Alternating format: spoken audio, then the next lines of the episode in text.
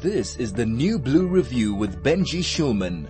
And uh, it is that time of the week where we cross over to um, uh, Rob Hutchinson to talk about um, Parliament and find out what is going on there.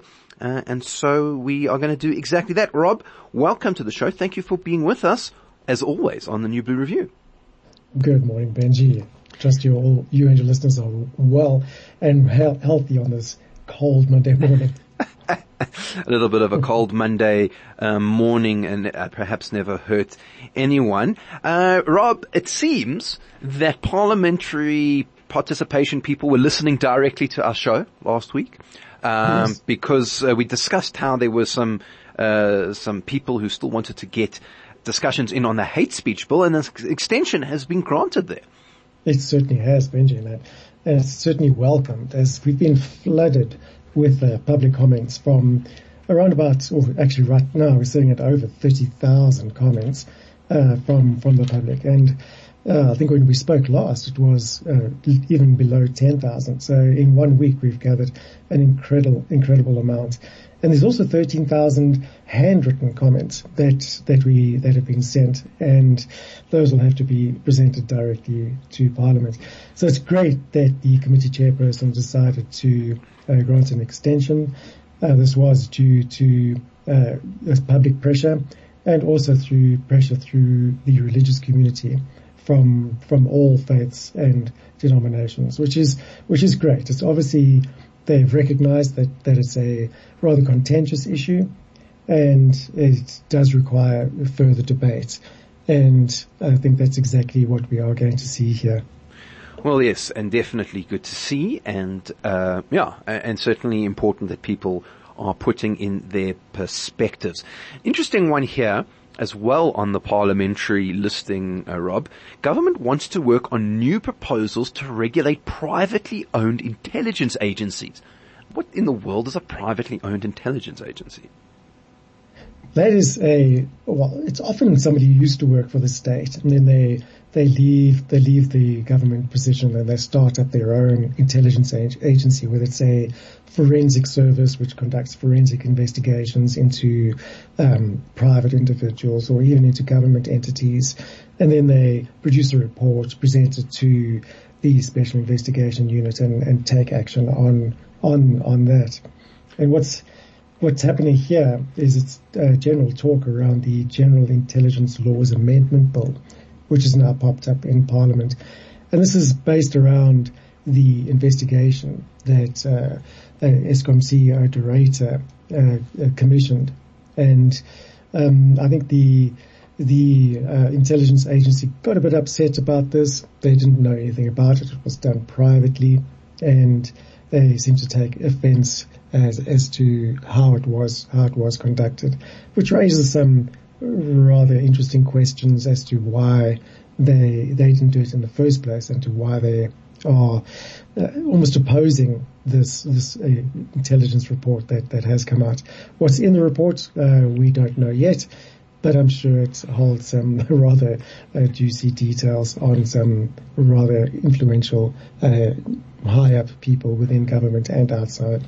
I mean, it is a very interesting question, Rob. You know, we, if, if we think back to the history of South Africa, the De Ruyter report, if we can call it that, was only the last, uh, the latest one. But if you think back to the Mbeki area, era, there were reports on spies, uh, there, you know, there's, uh, dossiers that were used by people like KPMG and, and that sort of thing against uh, people during the, the Cape state capture. So these sorts of uh, intelligence reports and, and, and dossiers and all that, these are these are things that, that actually regularly pop up in our uh, in our system uh, and, uh, and and come from all sorts of sources. Yes, yes, it is. It's it's amazing how they they only come up after after after somebody's done an investigation, completed it, and then they pop up. Nobody even knows uh, that In advance. Investigations. yes, in advance.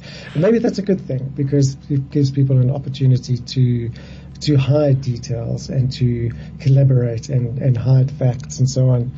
And uh, I suspect uh, this one was, well, I know this one was conducted by um, a private entity, George Fivaz and Associates. And I'm actually in contact with uh, one of the family members there. I've been in contact with him for many years, and uh, he, we gonna, we have a we've had a great chat about it. Not much that I can reveal, but it was done deliberately um, so that the players or the those who are being investigated didn't didn't know about it, so they would act act as they as they normally would if they had uh, informed it through the um, agency, through the state agency, then word would have got down somehow. We know how this always happens, and uh, evidence would, would have been covered up. So they've uncovered um, some serious issues, no, no doubt, and uh, I, I, think the we're going to see a rather interesting few weeks coming up. Well, Rob, that is absolutely fascinating. I have a bit of an intelligence report for you. This is the New Blue Review with Benji Shulman. 101.9 Chai FM chatting to Rob Hutchinson about what is going on in Parliament, as we always do.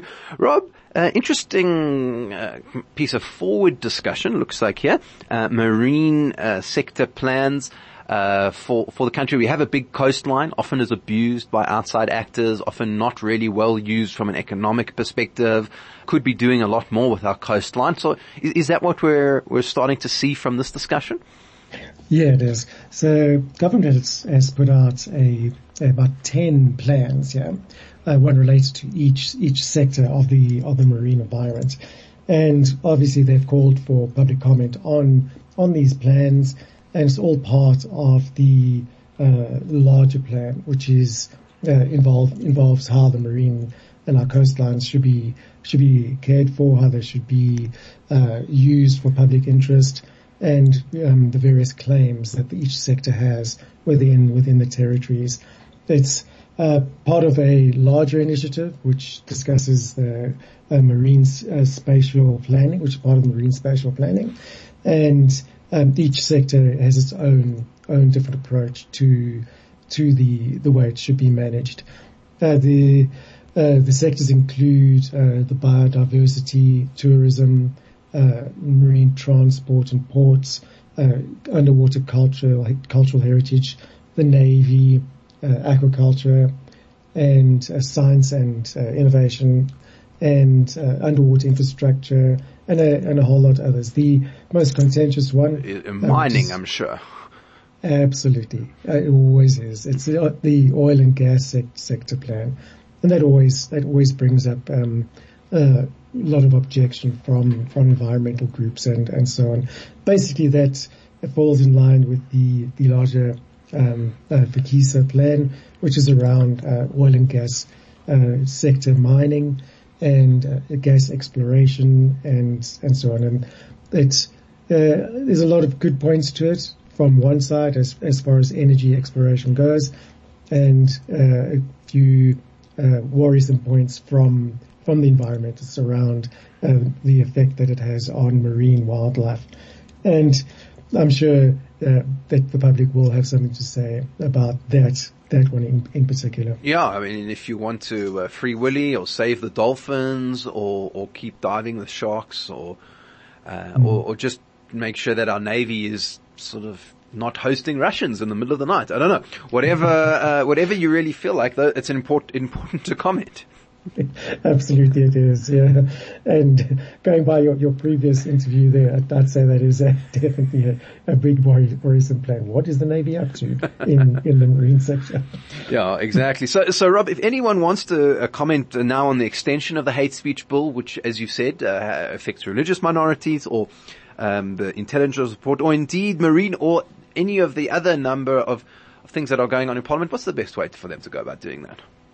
Can either do it directly through these parliamentary committees um, by visiting government's website, or you can go through to dearsouthafrica.co.za, uh, the public participation platform, and all of these bills and details, videos, summary videos, original documents, everything is hosted there, plus a, an easy to use portal which will just send your comment directly through to government. That's on dearsouthafrica.co.za. Rob, thanks so much for joining us. As always, great to be with you as he brings us to the end of the show for today. Thank you so much to everyone who helps make the show possible, to Mashadi who does production, Vusi who's on the sound, Craig who pushes all the big red buttons, and Senna who helps pull it all together, and to you, dear listener, who joins us every single week. Please join us again next week and happy Shavuot and we'll speak to you then.